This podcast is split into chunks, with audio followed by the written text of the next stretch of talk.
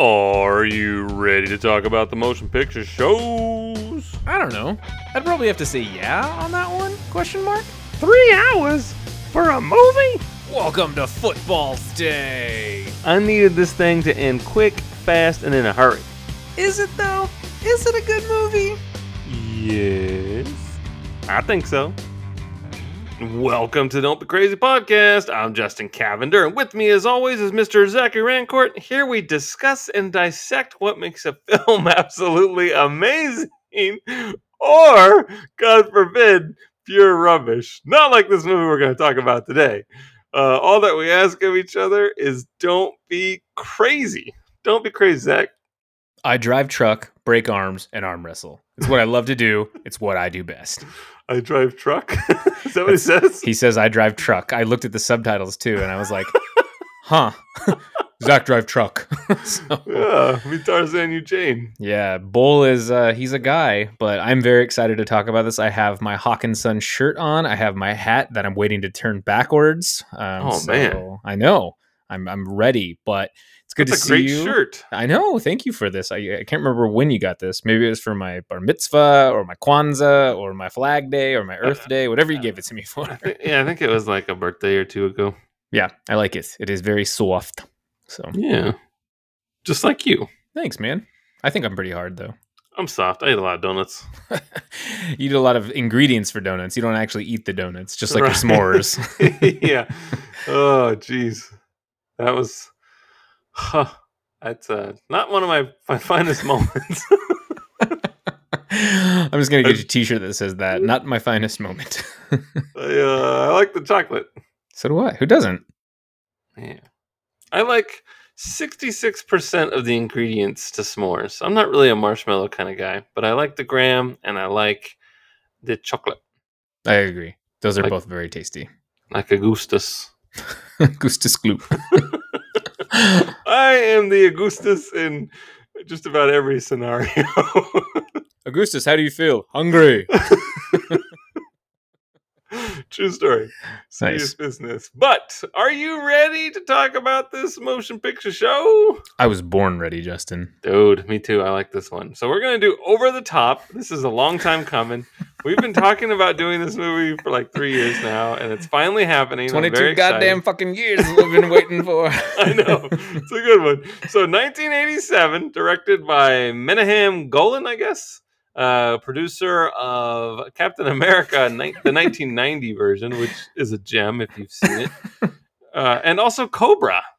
Not uh, G.I. Joe Cobra, but Sylvester Stallone Cobra in a meat locker, uh, in case there was any confusion. It was written by one Gary Conway, Actually, it was written by three people. Who knew? It took it took a pool, a think tank, to make this movie happen. you got Gary Conway, Dave Engelbach, uh, Stirling Silliphant. So there you go. The cast includes Sylvester Stallone, Robert Loggia, Susan Blakely, Rick Zumwalt, David Mendenhall, and Terry Funk. Mr. Cutler speaking with you. Yeah. For all you big WWE fans, Terry Funk is a legend, a hardcore legend. Yeah. He might say Mr. Cutler is talking to you. I don't remember what he says, but Something like that. I think he says speaking with you. puts his finger in his chest. You don't do that to Cobra. You don't do that to a Rocky Balboa. He'll punch Oh, you. Or John Or Rambo. John Rambo. Part eight. Gosh. Yeah. Anyway. So critical reception, unfortunately, was not kind to over the top. It is uh, a 32%. Of course, there are movies that are far worse than that. So I will I will take it. Their 32 is my 100 as far as I'm concerned. This is a near It's like it's like Celsius. It's like Celsius versus Fahrenheit. Hundred percent. The audience is a little bit more forgiving. It's at a forty-nine, so that's better, I suppose. Still But, an F. Um, that is true, um, and that's and that's sad. So uh, let's see here. Tony Mastroianni from the Akron Beacon Journal. He says the arm wrestling championship eats up about a third of the movie, which is a lot of grunting, snarling, and perspiring. All things being relative, this beats what passes for drama in the rest of the movie. one out of four. He wasn't snarling; he was sneezing. Yeah, that one guy was snarling. The one that was like eating thing, drinking the the, the Pennzoil. Weird. Eating think you can do cigars and stuff. I was like, you're, Yeah. you're not a real person there, guy. Calm down, dude. Guy's got problems. Like grizzly, dude. Um, then you have Brandon Collins, who um, quite the opposite. He says this movie was so much fun. As crazy as it was, I couldn't stop being entertained. Way to go, Brandon. That's for medium popcorn. Ooh. I, I get a small popcorn. I can't get anything bigger than that because I just it's too much for me. And I always I eat all my popcorn right before the movie starts. I don't know why. I get the I get the tub. Dope. Did you get a refill on your way out? Sort of. So when we went and what I got a refill before the movie even started. We Dave and I went and saw Doctor Strange like two weeks ago, Mhm. and we got a big tub of popcorn, and then like just kind of standing there waiting around, and then I poured a bunch into his like little box, and then I ate a bunch, and then I was like, man, I'm gonna go get a refill. we used to do that in high school. We would get the because larges were like you know free refills, so it was attached to the shopping mall. So we'd bring like a bag with us and just buy a popcorn, fill up the bag, then go and get a refill. So or we'd send someone up to do it. They should do it to where if you get a small, only a small amount of kernels have popped. If you get a medium, a medium amount of kernels have popped. yeah, And a large, all of them are popped. there you go. That's get all, to all the bang for your nineteen dollars for your popcorn and soda. Yeah, I have no regrets when I go to the theater. I will always get a popcorn and soda. It's just part of me basking in the ambiance. It helps me enjoy a movie. It's sort of like a like a pleasure principle, as it were. I'm like I'm eating, I'm drinking, but now these movies are so goddamn long. I and I have to pee like an hour into it, and then I, the next two hours, I'm just sitting there miserable. Yeah. I, I have been running into that issue. That's why I typically don't drink anything when I when I watch a movie because I, I got ices for a little bit and I'm like, no, that's a bad idea because then I'd have to leave halfway through to go to the bathroom and then come back. So Yeah. not my favorite. I was lucky with Dune because I saw I watched Dune at home first, and then I went to the movies, Mhm. so I knew the lull that I could go and escape for a few seconds. yeah, So that worked out. But the Batman, forget about it, man. I was just like, holy shit, I gotta be so fucking bad. And the goddamn bat's on my screen. I can't. so that was a problem. Too, too long. love that movie. Yeah, that's all right. That's fantastic. Well, he- Mm. here are some fun trivia facts about. I'm not done. over the Can top. I You're- finish? You're not done. Yeah, go ahead. the budget, Zach. oh shit! I didn't even know you read that. I thought you read that. No, it was $25 million. Where, but unfortunately, it only grossed about $16 million. so it lost a little bit of money there. Opening weekend, it did $5.1 million, and that was uh, just after Valentine's Day, February 16th, 1987.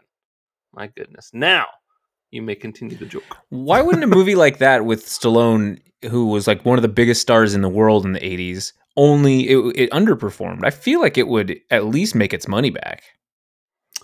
Yeah, well, it, it all depends on how you market these things, man. And if people think they're going to see an arm wrestling movie, they're not going to fucking watch it. But if they were thinking that they were going to watch a, a movie about a boy and his dad, then maybe they would be a little bit more intrigued. True. Very true. Very true. I don't know. I mean, that's that's looking at it through a 2022 lens. I don't know what it was like in 1987. I don't remember seeing the trailer for this movie, but I do remember watching it at a very young age, uh, like when I was probably seven or eight years old. then just arm wrestling left and right. Kids at the Oh. at, at the local arcade. Yeah. Um, so years later, Sylvester Stallone explained why he actually agreed to be in this movie, and he is quoted as saying, "Menahem Golan kept offering me more and more money until I finally thought, what the hell? No one will see it." yeah, right. He, he was kind of right, except uh, he didn't count for Mr. Justin Cavender and Mr. Zach Rancourt loving it so much. Yeah. Uh, John Bre- Bresnik, I believe is his name, the real life arm wrestler who inspired the Lincoln Hawk character, won in the trucker class of the actual over the top tournament and won the Volvo white truck and Trailmobile trailer that were the grand prize in the movie. It was worth about $250,000. Brez- Brezenek uh, then took the truck on tour across the country to promote the film. He later sold it and bought a 1987 Corvette with some of the money. I think that guy has a documentary called Pulling John. He's like one of the most famous arm wrestler, wrestlers of all time, which I saw years ago on Netflix. I liked it. This is a John. That's a John. Yeah, You're this is a John. yeah. Let me get some onions and some peppers on this. And you got you got a John? You got a John? Don Johnson was the second choice for Lincoln Hawk. I see what you did there. Could you ever, in Miami Vice. number Miami one doing Vice. Show. could you ever see Don Johnson in the role of Lincoln Hawk? No. No. How could he be a professional arm wrestler? He can barely be a professional. I don't know. I I could see Cop. Dane DeVito having the role of Lincoln Hawk over be awesome. John Johnson. Tonight is your night, bro. yeah. Do I look normal to you? That's so funny. Yeah, get him a high chair, get him platform shoes like some of those uh, arm wrestlers had. Yeah. And then finally, in the montage of arm wrestling towards the end of the movie, there is a competitor that goes so hard that his elbow breaks. I think he was the German guy, and his name was Michael Bosio. Oh, there we go. A German national champion in LA for a uh, wrestling tournament during the shooting of the film. The break was very real and totally unplanned, and that is devastating. That would suck to break your arm in an arm wrestling match. Heck yeah. I, I don't want to break my arm in an anything match, so that would uh, be terrible. Have you broken a bone before? I've never broken a bone. Isn't that crazy? Oh, man, you're lucky. I know. Shit hurts. I know. I almost I, I almost got hit on my bike on on Sunday when I was riding. Some like drunk driver was being an asshole, and I was on the road, and it was crazy stuff, man. So that could have been my broken bone incident, or I could have died. But that's about as close as I've come.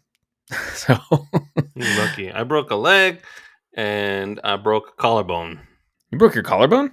Yeah, it's a Oof. silly story. I was I was a little boy and I was on a teeter totter. My cousin was much bigger and weighed about 100 pounds more than me. And he got on the teeter totter. I went flying like out of straight out of a cartoon and uh, landed on my on my shoulder there and broke my collarbone.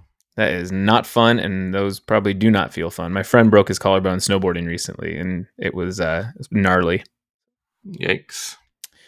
Well, um, I watched this movie on Amazon Prime Video. It is available for everybody, but of course, you can also purchase it, which you should. I think they have a Criterion collection for it. It's um, it's it's up there. It's a special steelbook edition, but yeah.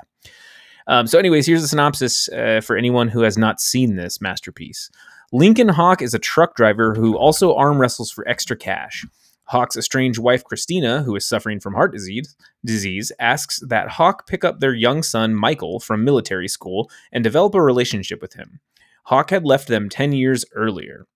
Michael's wealthy grandfather, Jason Cutler, Robert Loggia, believes that Hawk has no right to be in his grandson's life. Michael distrusts Hawk initially and treats him with contempt at every turn. Of the, over the course of a trip from Colorado to California, the two reconcile and bond. When they finally arrive at the hospital, Christina has died from complications during surgery. Michael blames Hawk for delaying his arrival and immediately leaves for his grandfather's estate. An attempt to retrieve Michael ends with Hawk being arrested when he resorts to ramming the gated mansion. Michael visits Hawk in jail and forgives him, but says he feels safer living with his grandfather. As a condition of charges being dropped, Hawk is obliged to sign over custody of Michael to Cutler. Hawk leaves to compete in the World Arm Wrestling Championship in Las Vegas, hoping to start his own trucking company with the prize of $100,000 in cash and $250,000 and a $250,000 white tractor truck despite his underdog status. Most and other it's kind of red. It is red. What is what I don't know why it's maybe that's in the name, like ma- the white maybe like truck. Volvo white is like the brand or something like Yeah. that. I'm like that look more like like like an orange or a red, but get your eyes I'll- checked, I'll mister. let that one slide. Most other participants are much larger, including Is that the red or the white? Bull Hurley. Oh, that's not chicken. I'll take some of the yellow and don't be stingy on me. Don't get cheap on me. That's what he says.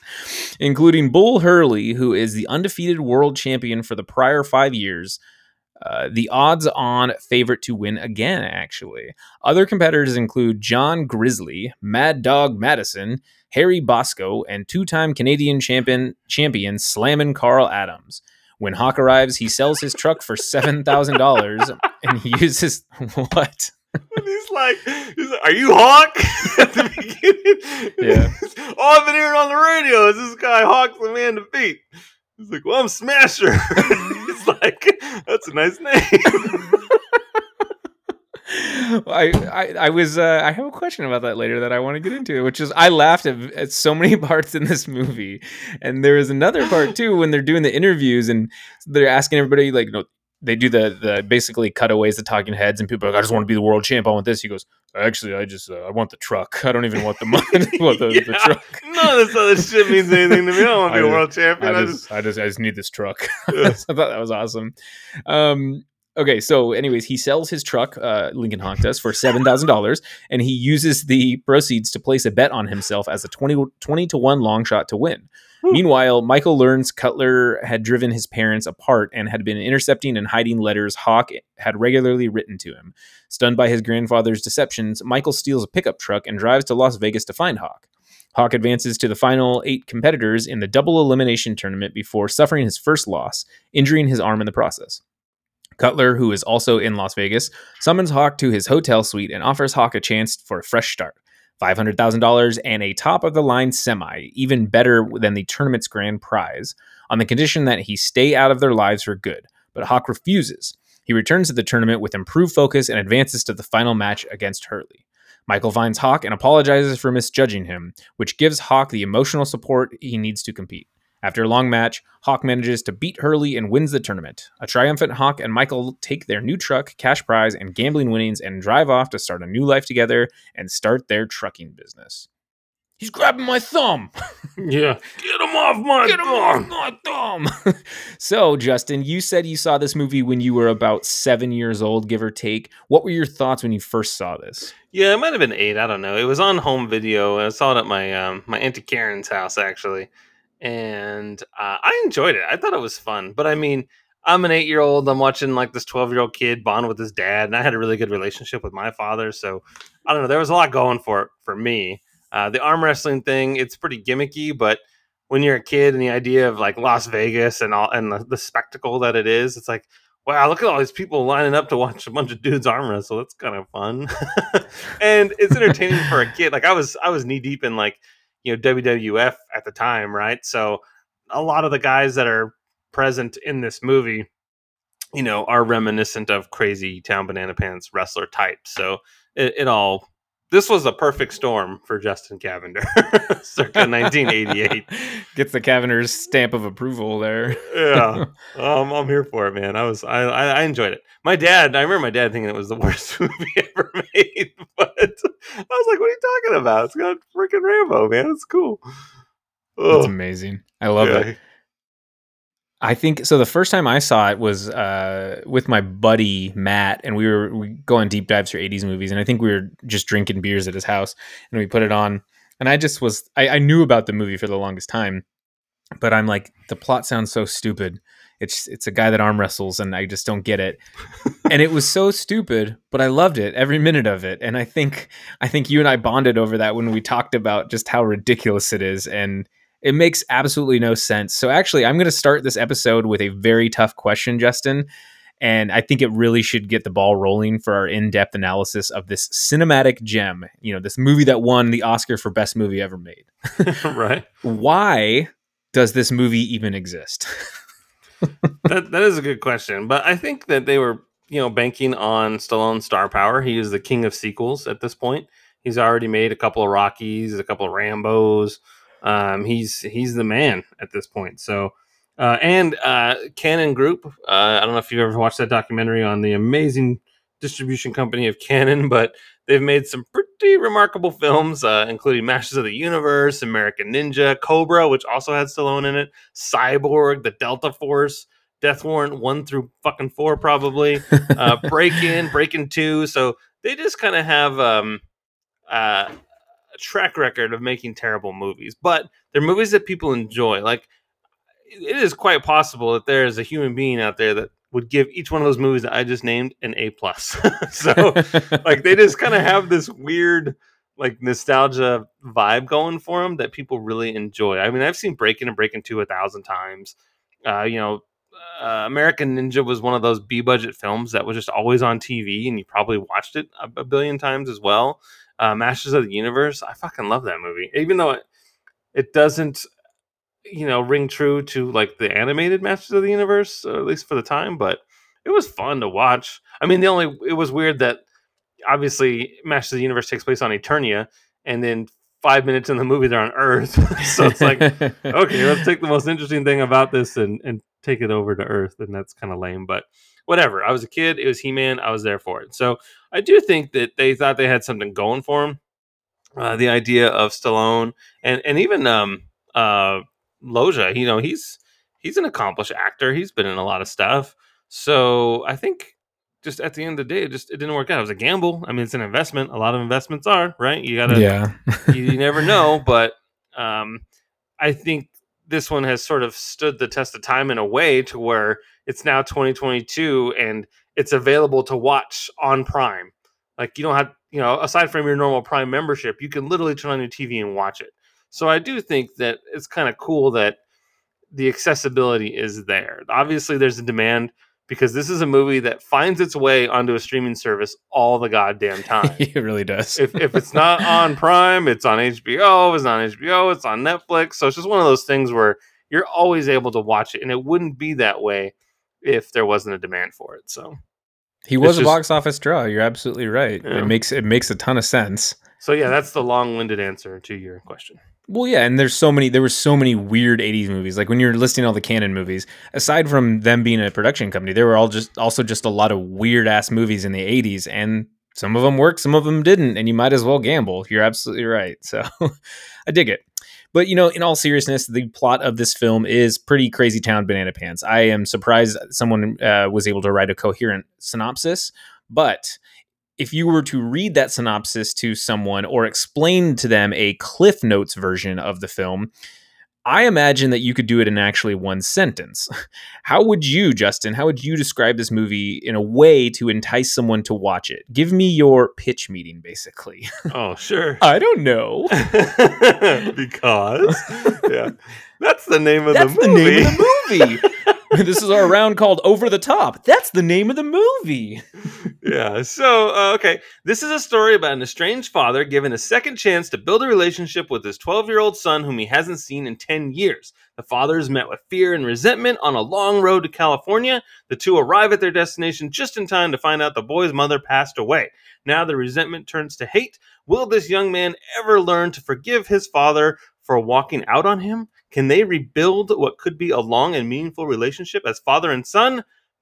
Maybe if his dad can muster the strength to become the world arm wrestling champion and bring home the big bucks and a truck. Maybe. America loves a comeback story. Investors? Possibly, Possibly you. research and development. Put me in the man hours. I like that. That's really good. And it's interesting because you, you have us going for the entire first part, and then it's like he can become the arm wrestling champion. And you're like, what? Where the hell did that come from? so that's what I mean. It feels shoehorned in, but at the same time, it's not because this movie at the core is about the father and son, and and there are really good moments in it. And honestly, like you know, no hyperbole, really good moments in it with Stallone trying to rekindle his relationship. They never go into detail why he had to leave ten years ago. He was scared Was was that what it was? What, what was he Yeah. scared of?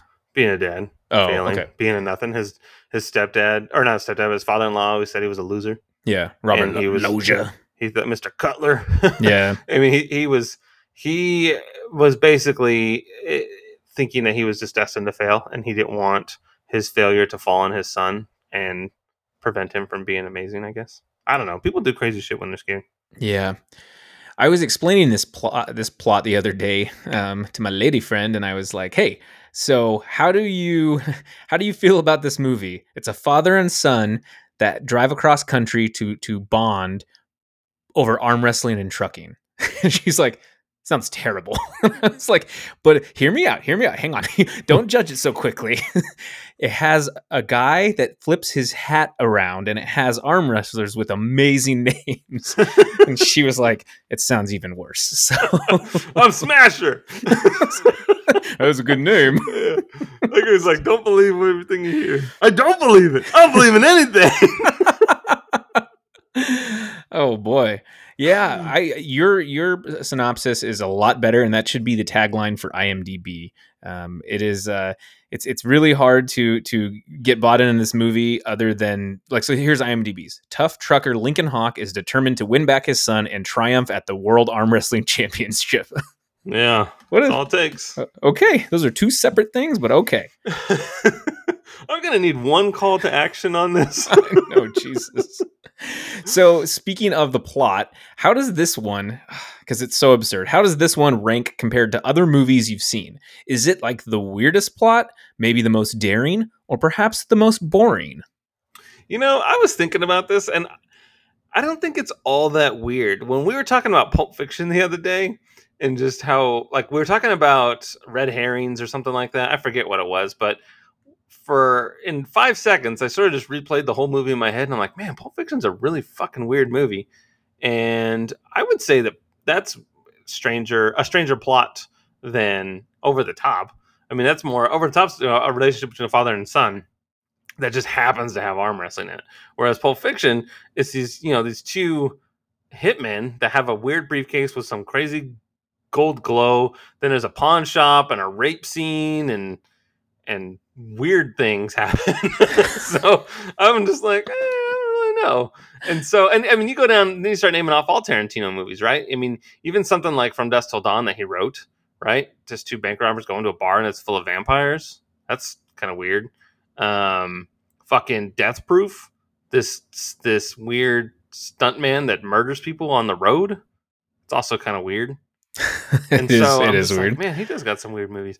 So I, I, it's peculiar. And you know, there was a Saturday Night Live skit where Sylvester Stallone was hosting, and fucking Norm Macdonald gets in a car accident, and he's like, he's like, oh, I'm right here, I'm right by your side. You know, I'll, I'll help you out. I'm, I'm I'll stick, you know, stick with you on this. And he's like, hey, aren't you, aren't you that guy from Over the Top?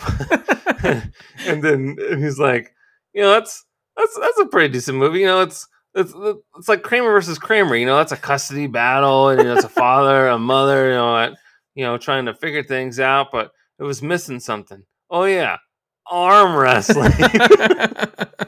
it's really funny. So it's definitely weird, but I do think that there are stranger things out there.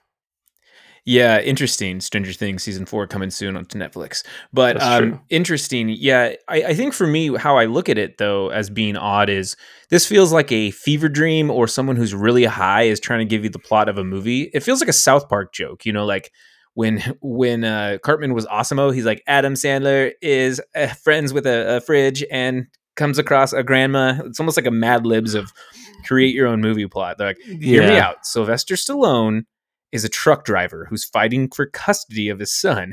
but here's the catch. he arm wrestles for his love. That's that's how I tell people. I'm like, it's about arm wrestling to win the love and affection of your child.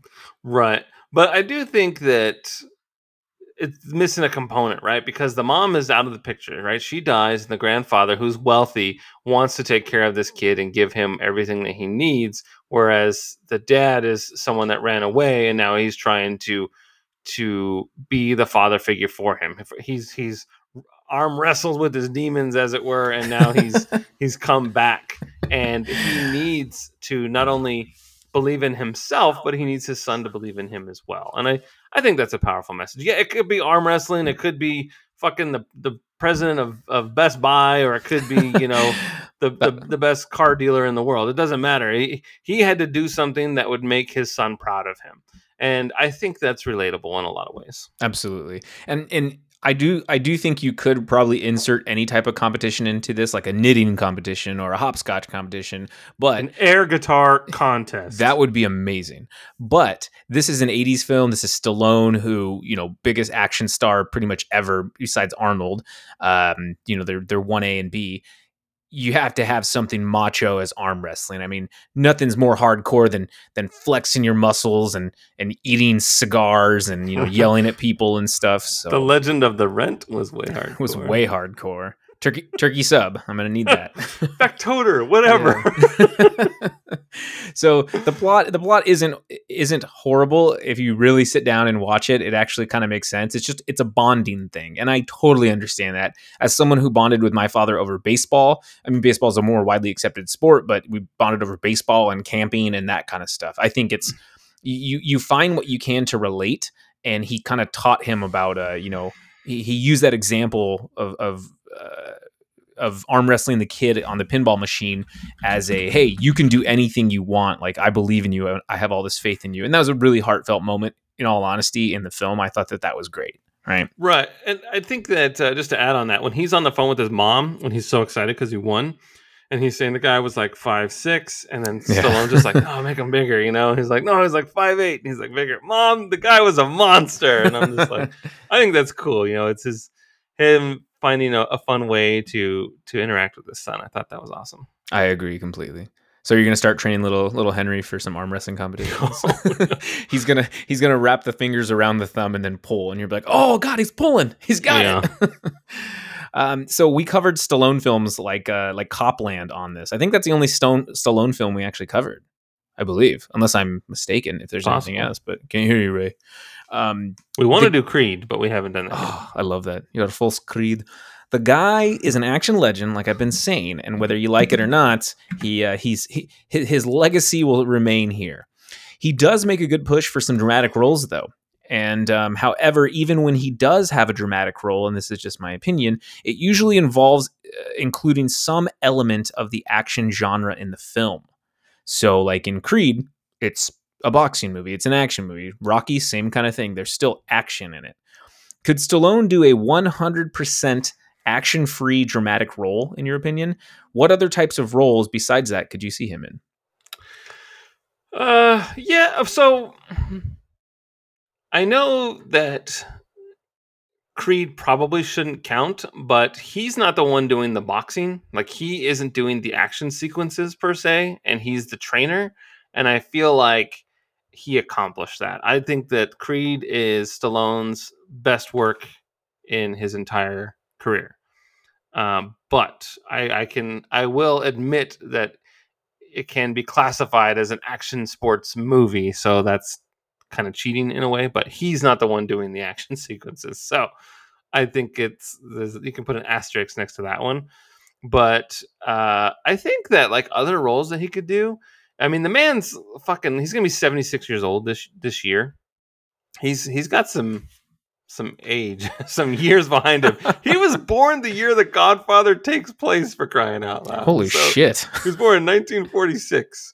So that's some time has passed. But I mean, I could easily see him in like not starring, but like just fun little roles, like like uh, the Duncan's toy chest guy in Home Alone, right? Like that guy. That's that he was an old man in that movie, and like in uh, Rookie of the Year, he's like three dollars for a hot dog. like there's there's a weird quirkiness about Stallone, and I think he could be the old guy in movies, and it would be funny if children today recognized him as that old guy and not the action star from the fucking 70s, 80s, 90s, 2000s, 2010s.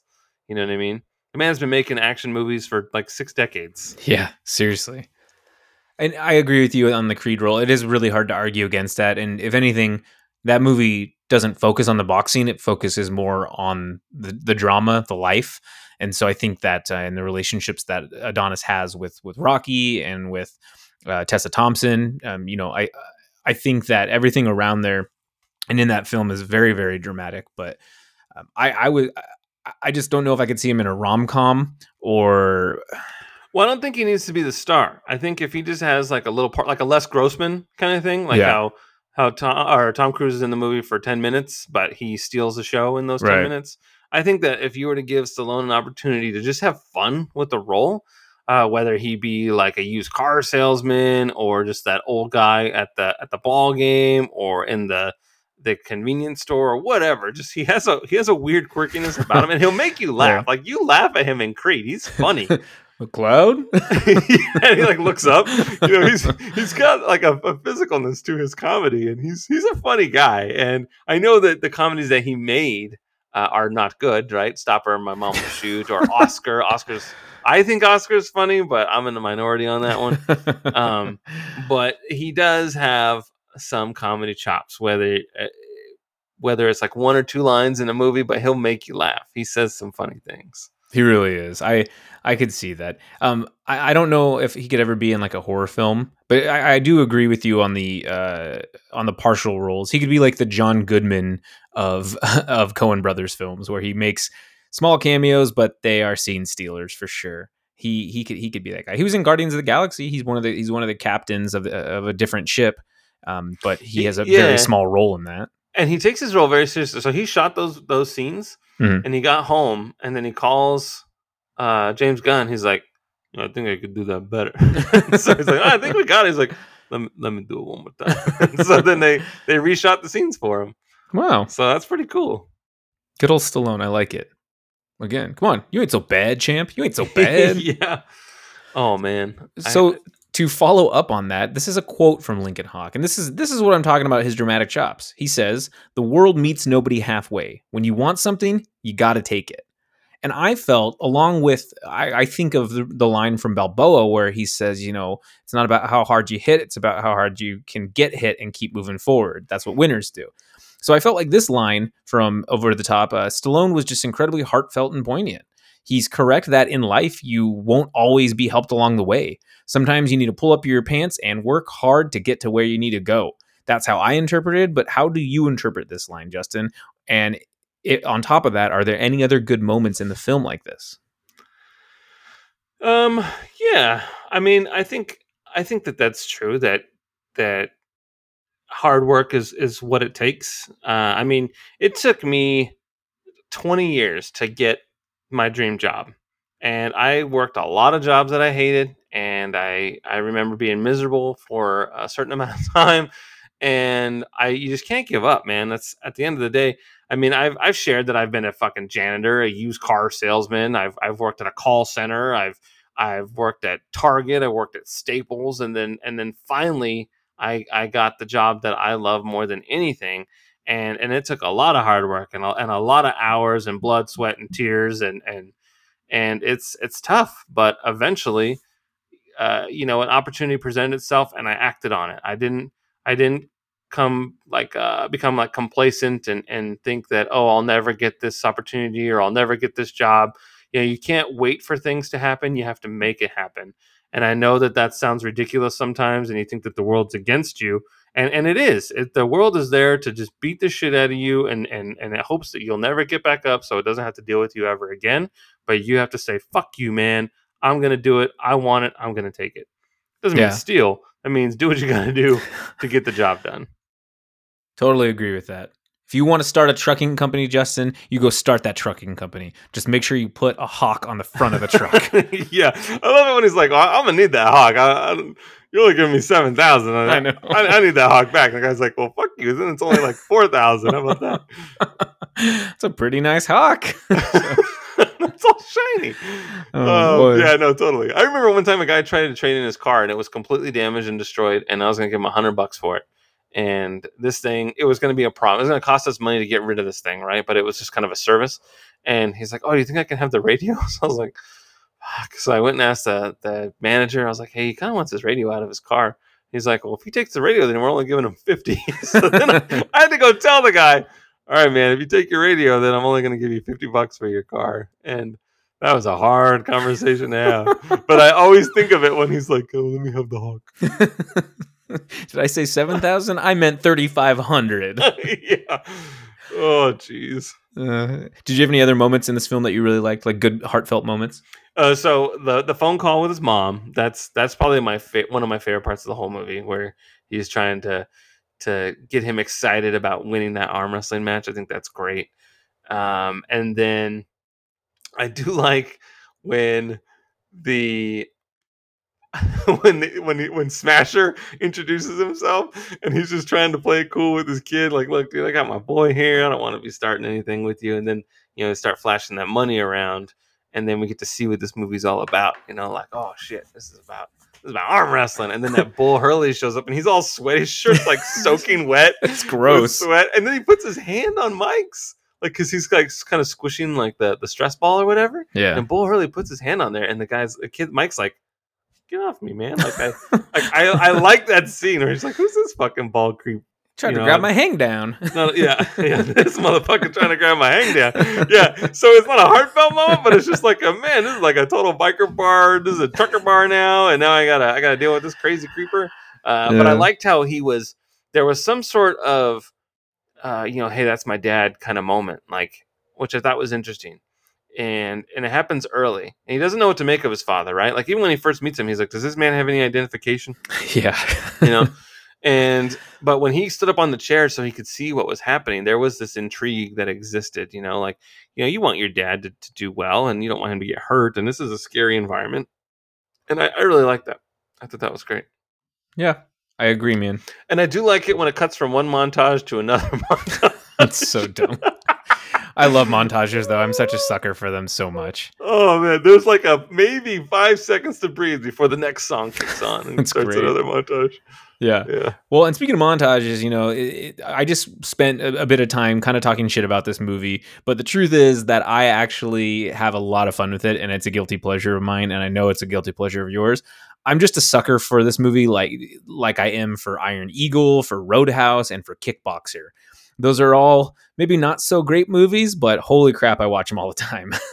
what is it about these guilty pleasure films that are such a draw for a rewatchability factor? Like, what's the recipe? So, you know, I didn't know the answer to this until uh, the pandemic when someone had tweeted something about the reason you rewatch a show is, you know, to cope with like your anxiety.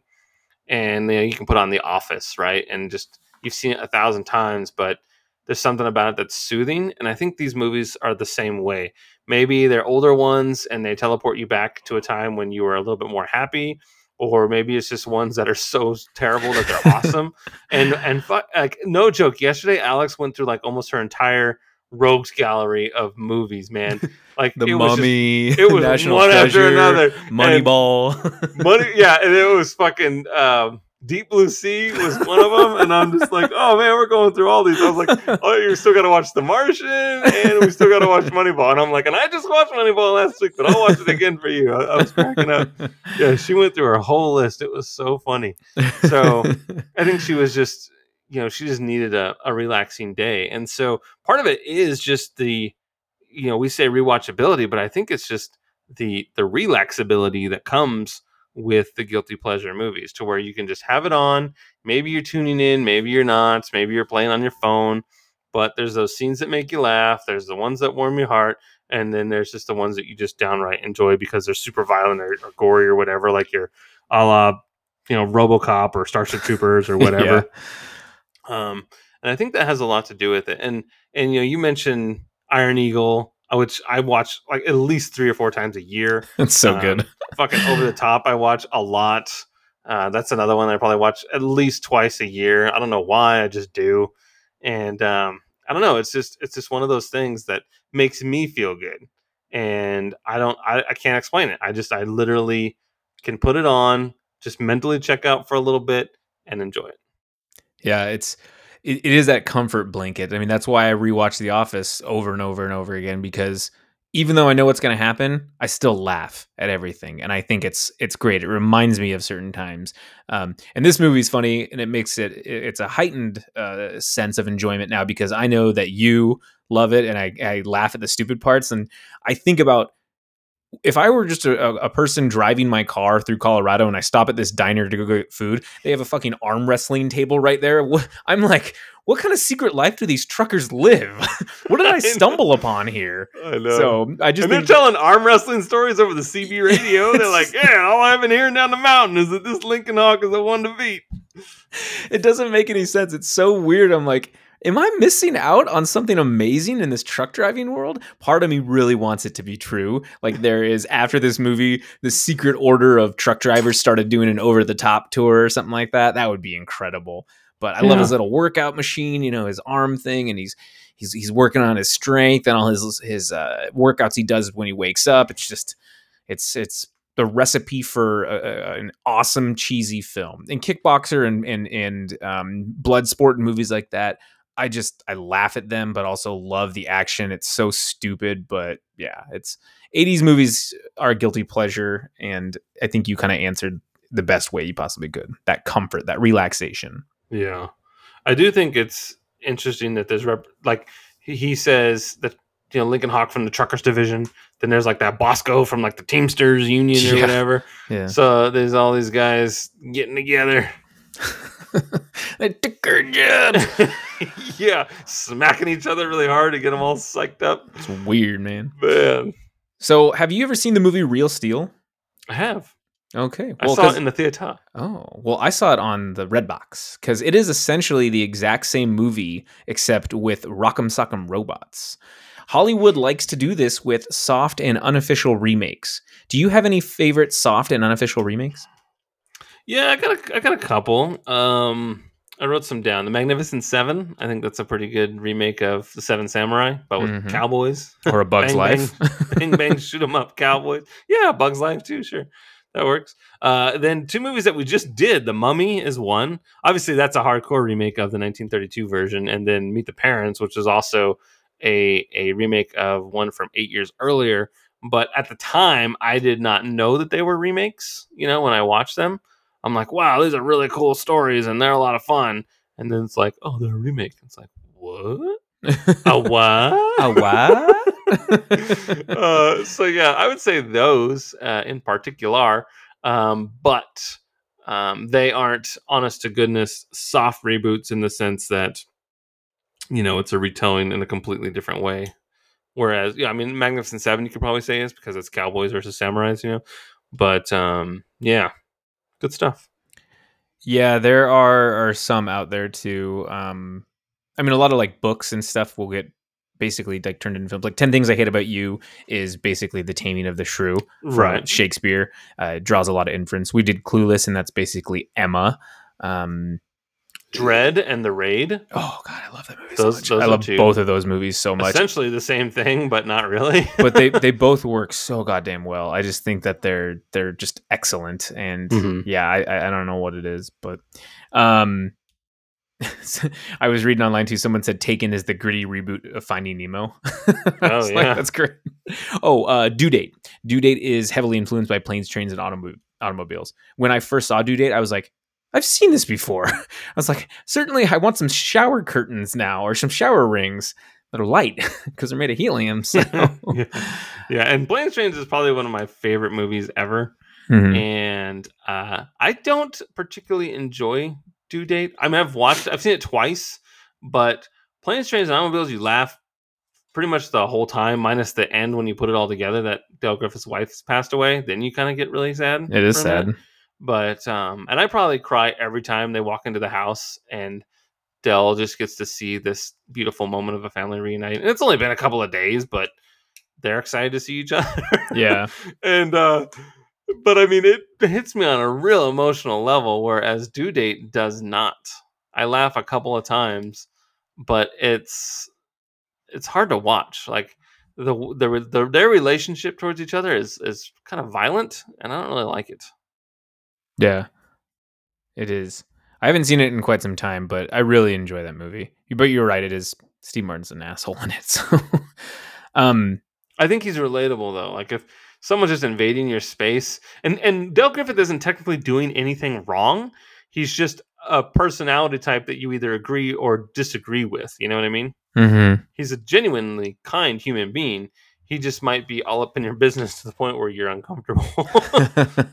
but John Candy was such a treasure. so sad when he died. I know. One of the funniest human beings ever. Him and Robin Williams. broke my heart. The uh, a couple other ones I thought about too. Fast Fast and the Furious is basically Point Break.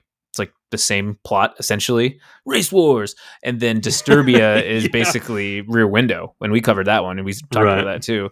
Um, there's a funny thing I saw on this Reddit thread too. I'm looking at it right now. It says Old School is actually a comedic retelling of Fight Club. And there's an Yeah. article to support that. if you kind of think about it, it kind of is right. They have a club. So I like it when the one guy's like, I got a question. Sure. And the guy that probably won't get in. I, I go to school here. It's like, so? So great. That's what the look on Vince Vaughn's face when he's like, so? It's like my favorite. That and then when they kidnap the guy and throw him in the van and Will Ferrell grabs like the nuts and then he goes back and looks in the bag one last time. I fucking love that so much. I cracked up. it's been a long time since I've seen it. Oh my god. Love that movie. Well, Justin, you are the king of remembering things, especially obscure facts about different sports. Uh, did you ever follow arm wrestling at any point? What do you know about the competitive world that is arm wrestling? I don't know jack shit about arm wrestling other than Sarah Bäckman is like the greatest um, woman arm wrestler in the world. I think she's she's a Swedish woman. She's got eight championships, and I only even know that is because I don't know, maybe eight years ago, I was watching Over the Top, and I'm like, are there any rest arm? Are there like real arm wrestlers out there? so I went down the rabbit hole, and she was literally like a super super mega pro um, arm wrestler. So she is literally the only one I know, and that is because of the movie Over the Top. Oh wow! Like But I was, yeah, I, I was saying in 2009 there was a documentary called Pulling John, and it was about John Brzezinnik, I think is his name, and then um his is name Hawk? Yeah, he he uh he, he's like the greatest arm wrestler of all time, but he's getting on in age. And then there was a um an up and comer, I think Travis Bagent is his name, and he Travis Barker. He's a drummer, and he's married to a Kardashian.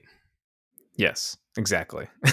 uh, but they, they battle it out, and it's um, it just kind of shows the world of arm wrestling, and they talk about pulling and the different techniques. It's actually quite interesting. Um, I do enjoy documentaries that that uh, show. Um, they, they shed light on things that are a little impractical or, or, or mundane sports and stuff. I think that that's really really neat. Um, ESPN 8 the Ocho. the Ocho. I'm so stupid. I didn't think about it before. Wait a minute. it's great. So, So, wait, do they say that it's more technique than strength? Uh, yeah. So a lot so of it. brute force won't win it. It's going to be technique. So it's all about the pull. So if you if you have, I mean, you'd have to have strength too. But yes, it's technique. It's getting psyched up for it. But if you are not, if your wrist bends back a certain way, like the idea is you have to uh, curl your wrist over, and so that's why it's it's cool that he does the finger thing when he like Mhm. moves his fingers up because he basically controls the top of their hand, and now he's pulling towards him with his entire body But instead how come of. they all don't know that? Well, I how think come he's the only asshole out of all these arm wrestlers that know that? So if you watch an actual competition, they all do know that. It's not as dramatic uh, in in the real competitions like this. People aren't jumping up and down and you know smacking their chests and stuff. I mean, some people do to get hyped up, but you'll you'll see it's it's all about the the, the technique, and more people are just kind of holding their their face and holding their breath almost like they're taking a shit and you just you you see the tension in their faces it can get really cool um and uh, this John guy, his right arm is way bigger than his left arm. It's like way more developed because it's his arm wrestling arm. So It's like uh, it's like the dude in Lady in the Water. yes, exactly. The hero. I like that movie. I know you don't really like that movie, but I do. Um, yeah, I just figured since you you just know facts about every sport, I was like, yeah, I wonder if you I, do. I apologize. I don't know shit about arm wrestling other than over the top and Sarah Bäckman. There you go. Well, Might be spe- Bäckman. I don't know. well, speaking of that, is this technically a sports movie? Uh, I don't think so. I think it's a. I think it's a drama. I think it's. I mean, I think it's an underdog story. And I guess at the end of the day, you could probably, if I worked at a video store, yeah. Let's go to Blockbuster in the eighties. I would not put it in in the sports section. I would put it in the drama section. Put it in the comedy section. I might. I just might. the kids section, so you can watch it. That's how you got it. Yeah. I, I don't think I would put it with, you know, like um you know, we we're talking about Moneyball, right? or Rudy or, or, Rudy. Yeah. I don't, Hoosiers. I don't think that this is one of those. Um I, I think it's different. I don't know why. But if I worked at Blockbuster, it would go in the drama section. It wouldn't go in the sports section. What about a movie like Kickboxer or Bloodsport? I'd put that in the action uh, in the action section. I guess that makes sense. It's kind of like a. I mean, I, I just because the way I, I mean, look they at are it, they are sports, but they're not like they're not like uh, sanctioned, you know, bodies where there's like a ball club or something like that. Like, I mean, yeah, at, at the end of the day, fishing and bowling are sports, but I wouldn't put kingpin in the fucking sports. I was just gonna say that. Yeah, I would put that in the comedy section. yeah. Or Deep Blue Sea in the sports section because there's there's Vigi Vigi Vigi. So Yeah, I think I think maybe a, a rough criteria for a sports film would be at least fifty percent of it has to be focused on the sport. So I mean, Creed, there's a the whole thing is around him training and boxing and stuff, but he works on the relationships with the people, and we don't see as much boxing, um, actual like in ring boxing. We see everything building up for that. But that's I think that's definitely a sports movie. So I think too, maybe it's even what type of sports movie, right? To where if it's like a, if it's real sports, like uh, actual recorded events, then that should be in a sports section. Whereas Major League should be in comedy, Moneyball should be in drama, Rudy should be in drama, and not in the actual sports section. Yeah. Does that make sense? No, that makes sense. Rocky probably in drama, um, or I don't know. It could be action, but it's more of a drama to me. I'd say it's way more of a drama than an action film.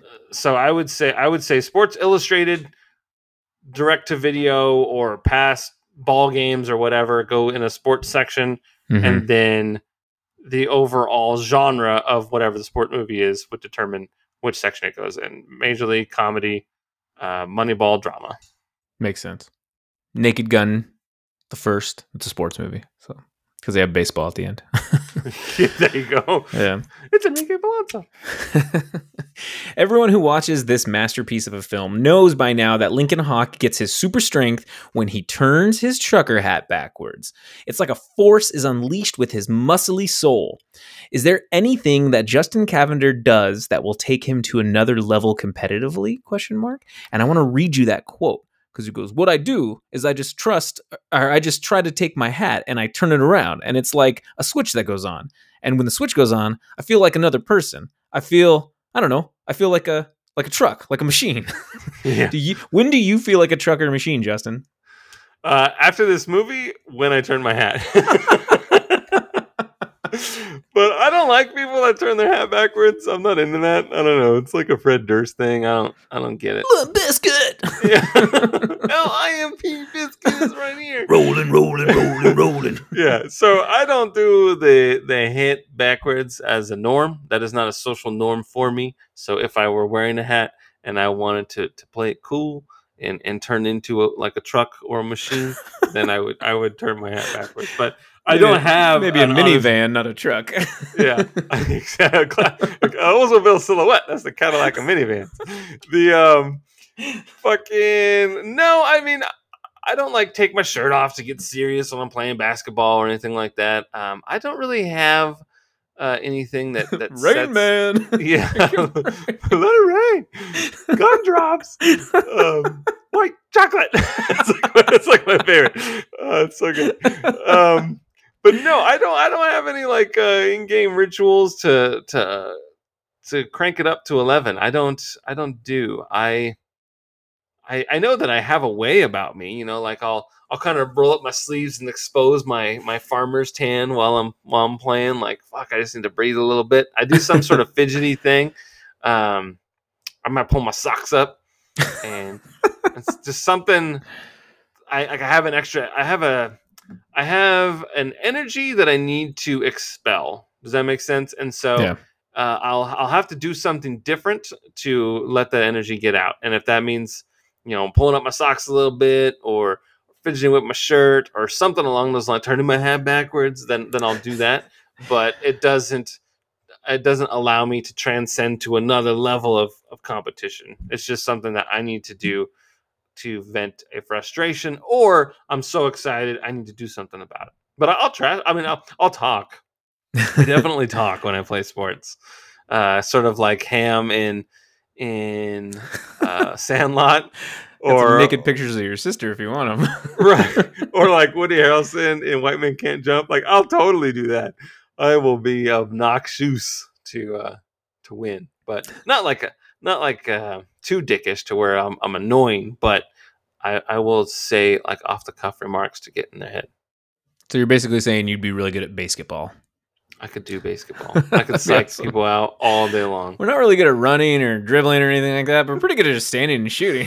no, it's not like horse. yeah, but none, none of that suburb shit you, pussy, you play in the streets. Uh, or what does he say? None of that pussy suburb shit you play. We're playing prison rules. Yeah. Pretty awesome. Um, for me, I like when I'm doing physical activities, whether it be the gym or hiking or cycling or, or snowboarding or something. If I have a point when I almost hit a wall, I stop and I just I look down at the ground and I take a big deep breath and I just go one, two, three, go, and I do it. And then I just Welcome to I keep- Cyclist Day. Welcome to hiking day. Um, just one foot in front of the other, and I keep going, and I just focus on that, focus on my breathing, and it just gets me to where I need to be. And I'm like, damn, I was done. And then when I'm done, I'm like, oh fuck, I'm tired now. But yeah, I uh, I, I turn on like a machine. So It's pretty good. I don't have a backwards hat routine though. I, I just I love it. I love that it's an element in this film, and I wish that they might maybe would have explored it a little bit more. They they did a good job of exploring it, but I wanted to see it as a way bigger actual aspect. I wanted to see more people turning their hats backwards. Yeah, So- it's just him. He does it from the very beginning. That He first does. scene in the trucker bar, yeah. uh, or a trucker stop, I guess, like a rest stop. Um, yeah, exactly. one step at a time, one punch at a time, one round at a time. Oh, I feel like I need to keep watching Creed now.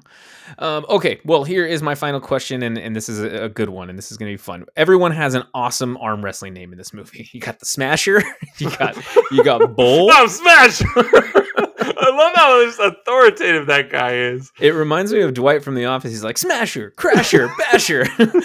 um, so you got the Smasher, you got Bull, Grizzly, Big Boy, and Mad Dog, to name a few. shit! What and Owen and Hawk. Don't get me wrong. I know that's his last name, but it's still an amazing name.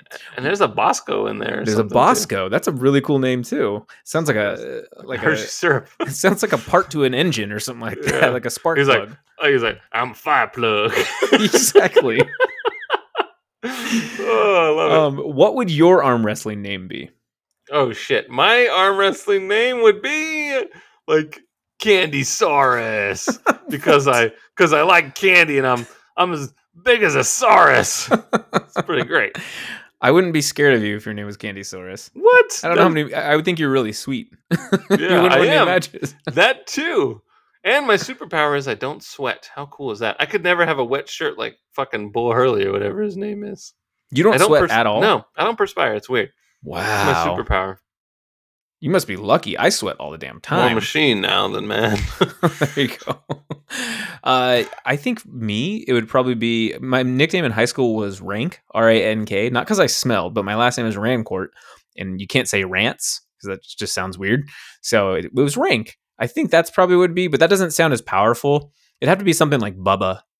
Bubba Yeah. sounds like Taser face. Taser face, Blazer, Laser, Michelle. Or I could be Sub Zero, or I could just be like, now, Plain Zero. yeah, that's one of the worst lines ever. I love that movie so much. I can't stand it. Here, Sub Zero. Now, Plain Zero. Zero. I mean, he is right. He's just Plain Zero now.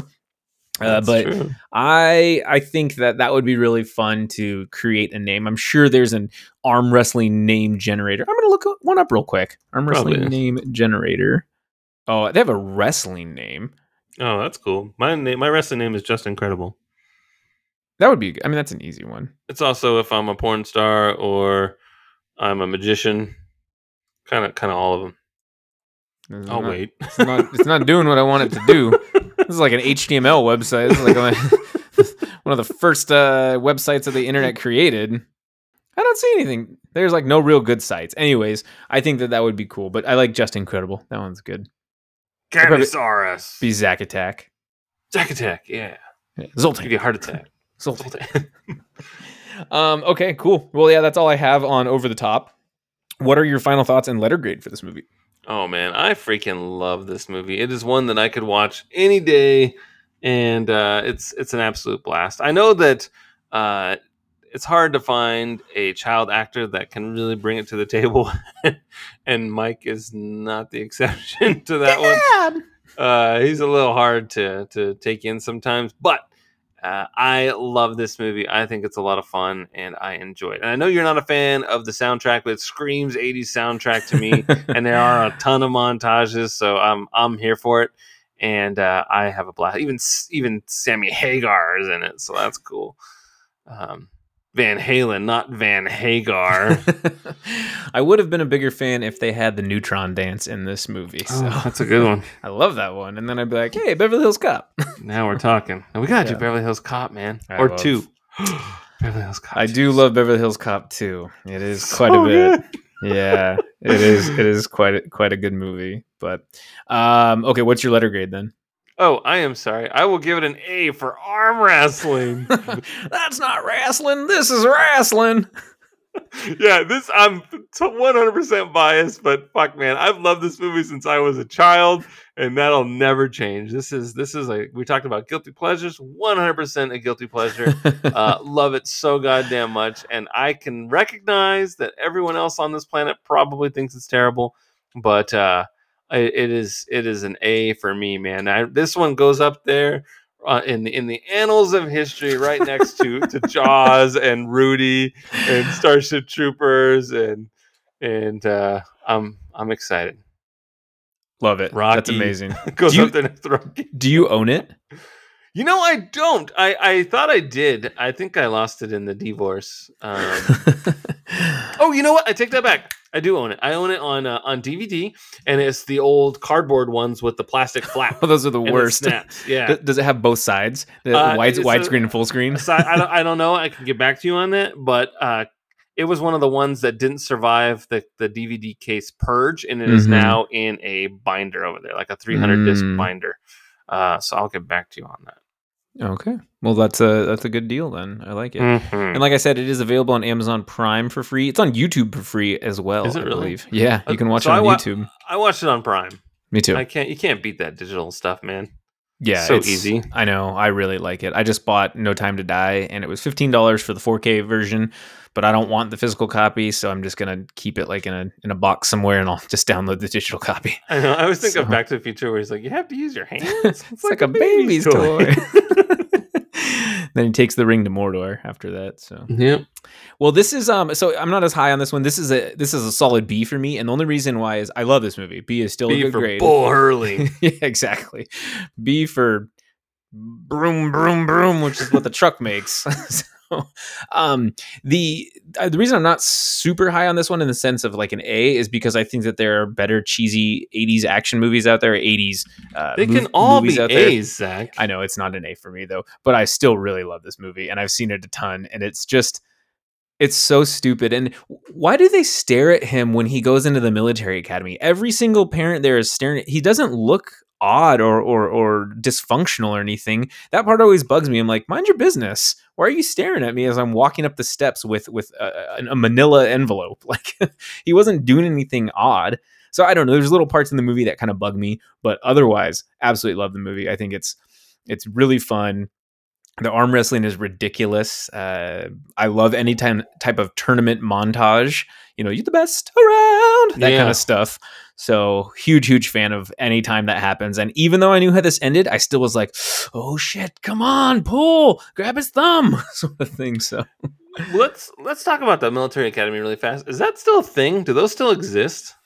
I in don't. the eighty in the eighties, it was all about you know kids being shipped off to military school to be you know better people and all this stuff. But I, I it's like quicksand. I I fucking never seen it, but it was everywhere in the eighties.